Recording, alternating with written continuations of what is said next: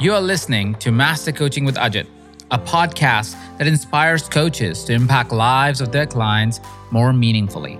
I am Coach Ajit, and I'm known for coaching high performers, entrepreneurs, and leaders. I'm also a serial entrepreneur and author of many books. On this podcast, I am answering your burning questions. I'm also demonstrating and deconstructing behind the scenes coaching sessions.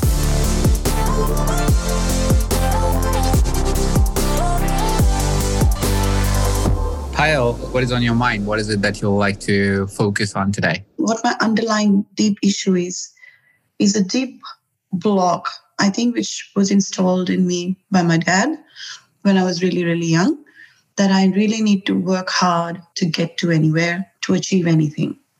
Now, I've been working on this for some time, like I've been into this work, especially into this, you know, mindset work since 2017. So it, it's been six years. But when it comes to me understanding, yes, do I still attach to that block or that thinking? Nothing comes up. Mm-hmm. But when I see that in my behavior, in my day to day actions, it shows up in many ways. It shows mm-hmm. up in the way sometimes I'm talking to my kids. It shows up in the way that, you know, like for example, when you say just post to your prospective leads and don't attach to them, I think that's too easy. Mm-hmm. Like I mm. think that with that ease, I don't think I'm going to get anywhere. Like mm-hmm. I mm. do that. I do whatever you know the program asks me to do, or I do whatever I, advice I get from the other resources that we have on Mindvalley. But I can't simply unattach from the fact that it's not going to be that easy. And people just don't sit there to throw money at you. You do have to do a lot of hard work mm-hmm. to, to earn that trust and earn that respect. So I'm still not sure. I still believe that the block still sits in me. Okay. So let's suspend the idea of a block. The reason why I like to suspend ideas if I have a block or I have this particular belief is because a lot of times those are informed by an understanding that is just an understanding because a lot of people are saying the same thing. It feels like that's the thing that is the truth.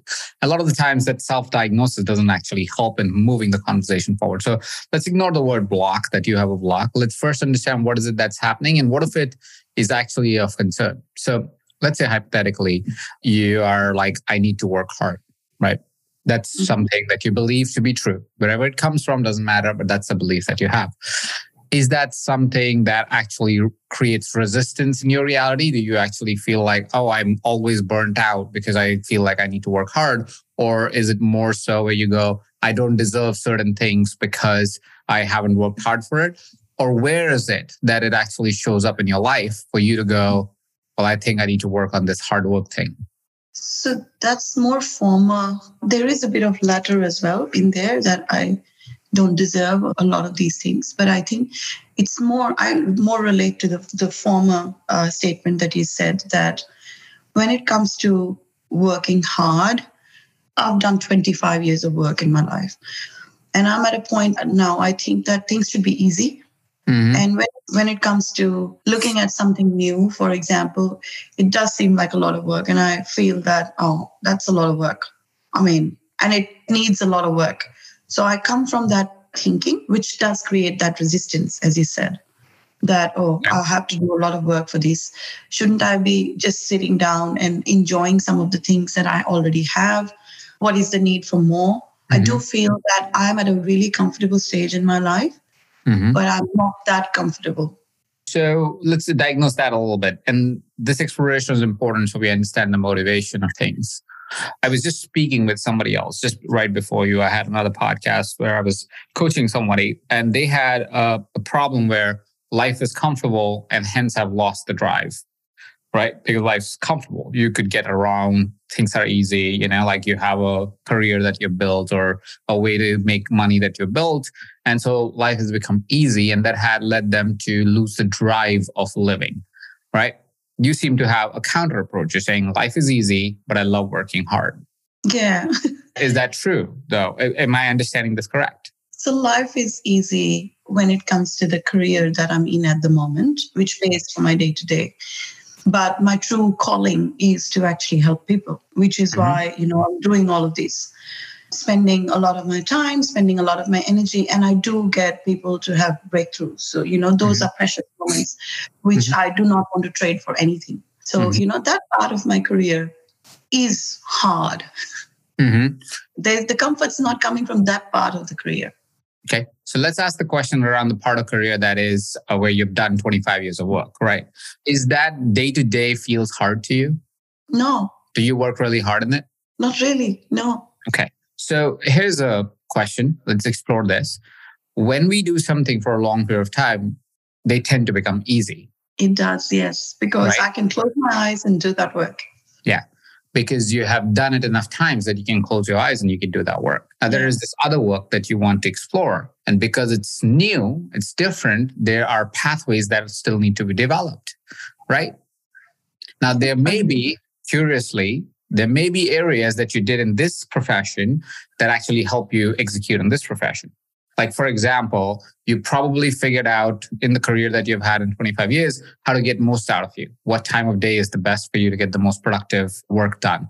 You may have found some systems, some processes, some ways to work with people. You might have found many things about life in this area of life that are kind of overlayable on this area of your life. The reason why I'm proposing or suggesting or kind of bringing this to your attention is that first of all, anything that is new is going to be hard. And it's a good thing in a way that you're driven for hard work or you're wired for hard work because it will allow you to discover and not give up. Right. Because you'll go, oh, okay, I'm going to try something else. Right. So it's not necessarily a bad thing unless it starts to hurt your health and people around you till the time it is done in the balance of I get to enjoy my life and at the same part of time I'm creating something difficult, it's actually the most ideal condition that a person wants to be in perpetually because that's how you fuel the fire of being human. If everything would be extremely easy, there is no desire to create. And when there is no desire to create, you're not going to create. Yeah. So hard work is not the problem. What's doing for you may be a problem. We'll diagnose that and discover that in a second.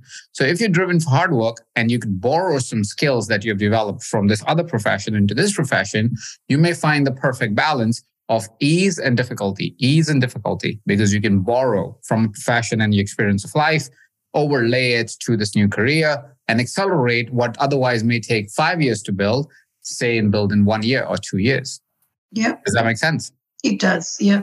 Right? So the invitation at this stage would be to ask ourselves the question of what is it that I can borrow from my existing skill sets and bring it to this new career?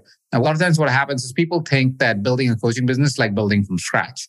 That's not true. You are actually building on a foundation of what you've done in life, right? So you mm-hmm. actually have 50% more chance and quickness of success than somebody who actually started from scratch, which is somebody who was 22 years old, just finished high school or college and are going into a coaching profession. Now they need to work really hard for eight years before they might yeah. see success. But somebody who is already done 20 years of actual work in the world, it's going to take them much faster, two, three, maybe four years. So cutting the time short by 50%, but they're still doing something new. So there's a lot of learning, a lot of growth, a lot of opportunity and somewhat hard work that needs to go into it. Now, so first of all, it's not a problem if you're wired for hard work. There's no challenge.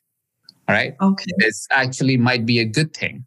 That is usually what is the difference between high performers and performers that struggle is the wiring that they have around and the acceptance they have around difficult things. One of the key philosophies I've followed in my life and that it tends to be true for me even today is I almost walk towards pain, I call it. It doesn't mean I want to be physically hurt. That's not the pain I'm talking about. I'm talking about yeah. the pain of growth, right? So if I know this is something I'm avoiding because it may be painful intellectually, spiritually, emotionally for me, I actually lean in and I go, let's see what's there. Because I know every single time I'll pass through that pain, I will grow as a person. Now, I don't do it all the time, but I tend to especially if it is in the area of desire that I have for my life.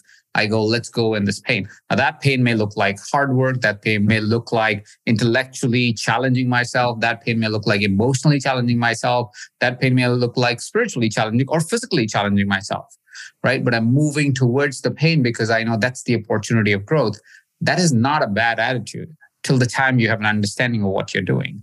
Right. It becomes a bad attitude when we start sacrificing living to trade in hard work. because then we are doing it for acceptance. We are not doing for joy, right? So there's a nuanced difference and the understanding of hard work, which lets us now lean into the second part of our conversation, which is why do you think you want to work really hard? Is it because you have a desire to build something and you're excited about it? Or is it because you're looking for acceptance? I think it is looking for acceptance. Mm. Who do you feel is the acceptance you're looking for? When, when it's funny that you've actually come to this. So when I was a small child, I had this complaint that nobody listens to me. Nobody cares. Like even if I say something, nobody cares. As if at certain points in my life, in my school, I was transparent. Like hmm. I was transparent to other people. It's not that like people didn't listen to me. At least I felt that way. I know that there's been instances where, you know, if I've needed something, everything has been made possible for me to get that thing. I know that there's been instances where I've done really good at school and, you know, people have praised me for and, and awarded me for all my efforts. So it's not that I've not been heard, but I've actually felt that most times I was transparent. Mm-hmm. I do feel that as well. Do you sometimes, feel that now? Sometimes I do feel that now. That is there a person or a thing or an event where you feel like that? So, when it comes to growth philosophies, for example, if you're having a conversation on growth philosophies, I know that I've done a lot of work in trying to understand. So, when we are in a conversation, I do feel that everybody has their own growth philosophy. So, I do feel intimidated. Like, you know, I've got teenager kids, 17 and 14, and they don't want to listen. You know, of course, they don't want to listen for many other reasons, but, mm-hmm. you know, it just keeps solidifying the fact that even you know nobody cares whatever i say they're actually going to still do their own thing mm-hmm. so i think having a voice in the world in this way where i'm able to speak about those things that i've actually learned which i know have a really deeper meaning and everybody needs to give them a chance for a better life i know there is less acceptance for that i know there's less acceptance for spirituality in the world at the moment so that's where I feel that people do not accept me. And that's where I actually go really transparent. That's where it takes a lot of effort, as you've gotten to, mm-hmm. where I know that even if I say something, it's not going to matter. And it is going to take me a lot of work for them to get there. There is no compulsion for them to get there. But there is certain things that I see where I actually go, yeah, maybe you should transform. You should transform your thinking. You need to think in a different way. Mm-hmm. Where you know that's how, that's how it is. That's how I feel. That's the resistance I feel. So let's look at human behavior, including your behavior, my behavior. Mm-hmm. When and if I propose an idea or you, somebody propose an idea to you, do you immediately say, yes, your idea is the best and I will listen to it? Is that your first response? So my response as a person is if that has created a, a little aha inside me, I will listen to you. So it's conditional. I will give you that 100%. Yes, it is. Yeah. So it's conditional, right? Now, yeah. what we must understand is it's conditional for every human being, right? Yeah. And because it's conditional for every human being, including our kids, what tends to happen is it's not that they are not listening. It's more about that an inquiry has been presented to someone and now it is conditional if they would listen or not. See, I have really young kids, not teenagers. I have like a four year old and a 18 month old. And I know my four year old will not listen to what I have to say until his conditions are met. Right. Now you've had a four year old and that's how they are. Yeah. Because what four year olds or 13 year olds are trying to do is they're trying to find themselves. They're trying to find the truth in themselves. So in one way, we could say that your teenage kids are actually really smart. They are saying, Mom, I know you got you, but I got to get got me, right? I know you can help me, but I got to figure this out by myself. So there's an opportunity here to reconsider if they're not listening to you or are they listening to themselves? Yeah, agree, agree. And that's not only true for your teenagers. That's actually true for all human beings. It's not that we don't listen to others. It's that our voice is so loud in our head that we need to first learn how to turn down that noise to be able to listen to someone. Yeah. Which is why when we coach anyone, when we are in a coaching relationship, it's permission based, right? Yes. I must get your permission if you are willing to listen. Because for you to listen, it's not about what I'm saying. It's about are you able to turn off your own noise to be able to listen what I'm really going to say. Yeah. So it's not about you, it's about them. Yeah. Yeah. Right. The reason yeah. why I'm bringing this to your attention is you see, these narratives is what defines how we show up in the world, right? If the narrative is, I am transparent, nobody listens to me, we show up in a way where we go, oh, for me to be heard, I have to be louder, or I shouldn't talk because nobody's listening. Neither of which is true because that's yeah. how we ourselves are. There is somebody in your family or extended family or in your office that thinks I am transparent to Payal yeah. because they think you don't listen to what they're saying. It's not that you don't listen to what they're saying, you are dealing with your own voice. And that's just the truth of life, right? Which is why coaching is a beautiful relationship to establish with anyone because then you have permission and they can listen. Now, that's firstly the reason why I'm tackling that first is because that's your social environment and social environment help us really understand how to navigate and what we are going to believe about ourselves very often, especially when somebody's that close to you, like your kids or your partner, right? They're the ones that kind of define how you're going to look at the world a lot of the times, just because that is so close to you and you're so tight and you spend so much time in that social structure that if you don't consider that social structure properly, if you don't design that social structure properly, if you don't understand that social structure properly, no amount of change, no amount of work is going to actually help because that social structure will bring you back exactly to where you started. Yep. Okay. So, mm-hmm. first consideration is to say, how can I revisit this external environment, immediate environment for sure, that I stop putting a narrative that's just not true because the narrative is not true. You are not transparent. You never were. You just never considered that somebody else has so much to deal with for themselves that you are never their first priority and you never will be because nobody else is your first priority before you, including your kids, including your partner, even if you love them the world and then some. You are still yep. going to be your first priority because you got to get you to be able to do anything. Yep. Mm. Mm. Right. So, first, the social structure. Now, let's come into the acceptance piece beyond the social structure?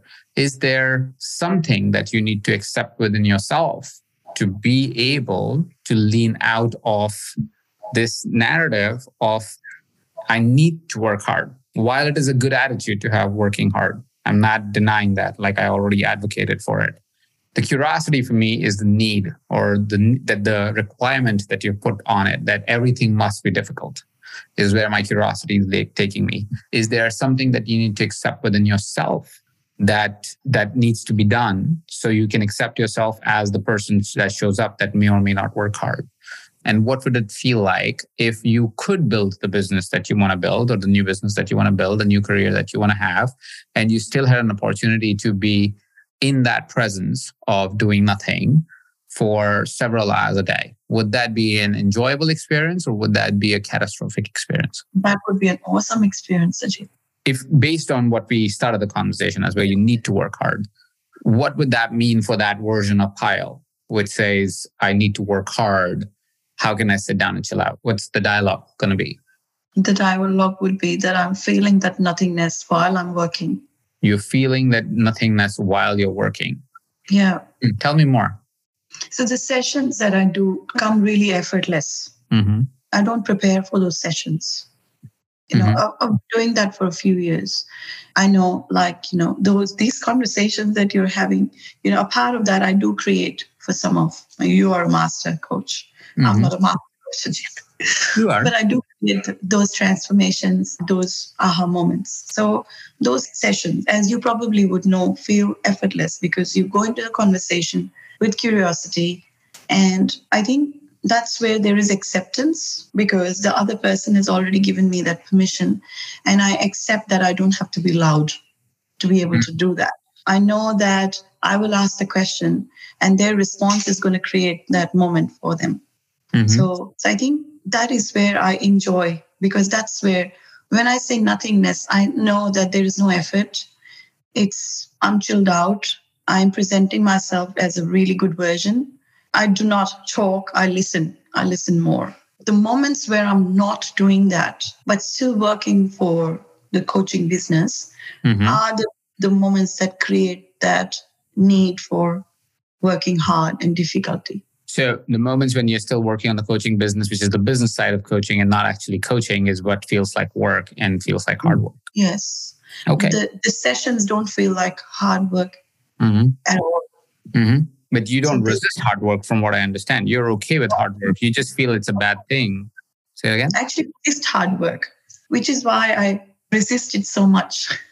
Yeah, but it, sorry, maybe I'm not understanding this correctly. Yes. So, from what I understood previously, is that you're okay working hard. It doesn't actually matter. It's fine.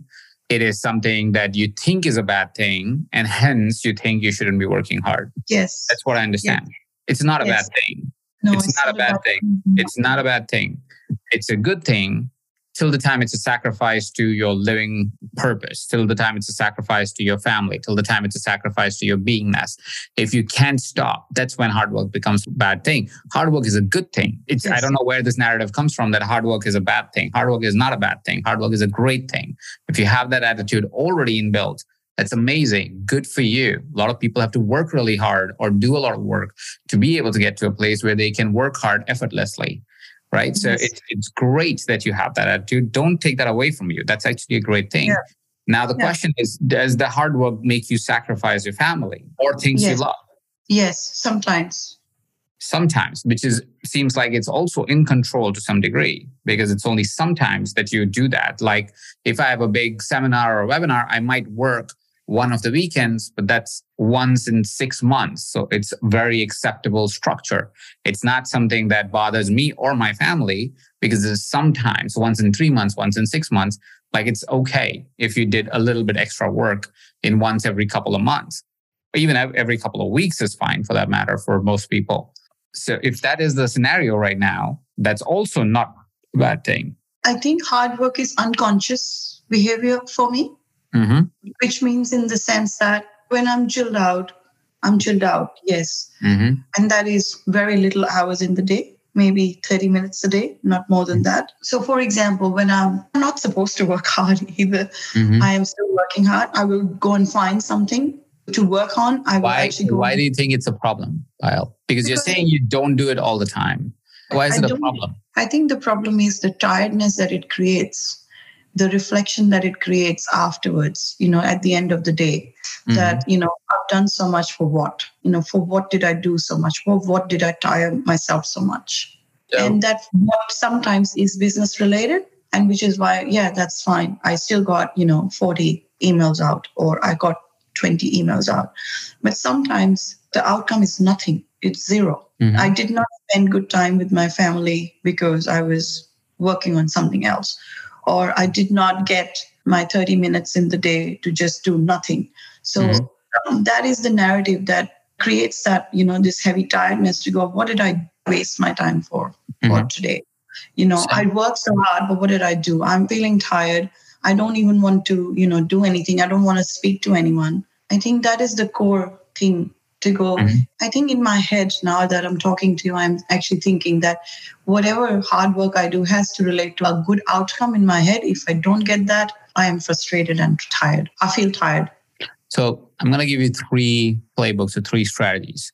1st of Mhm. all, don't do any work that is not already preset on your agenda or your calendar that has purpose. Okay. Yep. So very easy to do. It's a very simple playbook to do.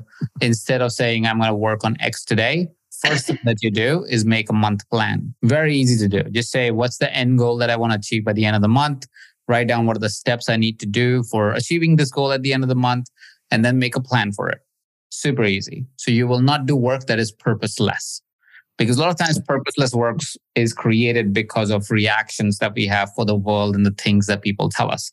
For example, a lot of people do a lot of hard work on putting up a social media post because they hear a strategy from someone and they think that's the strategy to go. Well, yes, you're going to work a lot on it, and it's strategy that wasn't really aligned to what you're really trying to create. You executed it, but it's purposeless. And so it's mm-hmm. purposeless, it will not create any outcome for you. So the first thing is to make, like literally, you can make it right now. Say, this is my plan, this is my outcome for February, this is going to be my plan, and this is the work that I'm going to do for it. All your work will become purposeful. So that that's playbook number one. Yeah. Okay. The second playbook that I want you to follow is that think about your life as um, or your day as a AAA battery that you start with. It's fully charged. It's a new battery you put it in, right? And if you think about your day or morning of the day or starting of your day like that, you will realize through the day you lose power, right? Yep. But the good thing is our bodies and us as people are rechargeable batteries, which means every few hours you can put it on recharge. And as it recharges, it goes back to full, right? And all of us have ideas around how we recharge ourselves. For example, uh, sometimes the great recharge, like for me, is to chop vegetables and make something very nice and beautiful for myself, right? It sounds silly, but it fuels me back again. Great thing for me to do, right? Something that recharges me is to do coaching sessions like this. So great. Let's do a coaching session. Something that recharges me is to go to the gym and move. Let's go recharge myself. If I do three to four activities like that over the entire course of the day, at the end of the day, there's no way I'll be tired because I've recharged every couple of hours. So I can do work that may tire me and then I can do a recharge. Then I can do work that tires me then I do a recharge. I do work that tires me, then I do a recharge. At the end of the day, when I'm home, I am not tired, so I can play with my kids. I can hang out with my wife. We can talk for hours, and I will still I go hang out with my friends, whatever I want to do, because I am not tired. Yeah. Okay. Right? So mm-hmm. find how do you recharge your battery because you can do that every few hours, and you can do three, four times a, a day, and you're good. You're golden. You're not going to feel tired, right? And the last thing is if you've ever seen a plant grow, you will find that once you put the seed in the soil, you have to water it for several days, several weeks before you even see a little seed come out, right? Not the whatever yeah. it's called, a little plant come out. So a lot of times it feels purposeless to keep watering that pit of soil because you feel like, what am I watering here? There's nothing here. This is just soil. There are seeds in there. I don't even know if it's growing. And then one yeah. day it grows and you see it and you go, wow, this is great. But then it grows very slowly, almost inconsequential until one day it really sprouts. So a lot of your yeah. work, especially when you're building something new, is like planting a seed. It feels like you're doing nothing. It feels like it's purposeless. It feels like it's wasting your time and energy and you're doing it for God knows what. And then one day you yield because it finally sprouts and it finally becomes a plant and it finally bears fruit. But that may be several months and several years later, right? So till the time you're doing purposeful work based on the planning that you did, till the time you're refueling yourself, so you feel like that you can continue to do the work that even if when you're t- even if it feels tiring, it needs to be done, right? You will find that eventually your plant will grow to beautiful fruits and the beautiful flowers that it always promised. But sometimes it will feel purposeless. It will feel like it's an act of nothingness and you will get frustrated with it. But to know that this frustration is temporary and one day this plant is going to bear fruit is what will keep you going. Yeah. Okay. So, yeah. Based on that understanding, do you feel most of your work can become more purposeful? Minus the home chores, I think yes. But home chores can also be very interesting. You can make them interesting. See, Payal the beauty of our life is we can frame anything the way we want. Yeah. Right. So here's, and I don't know, maybe it comes from how your upbringing was as well.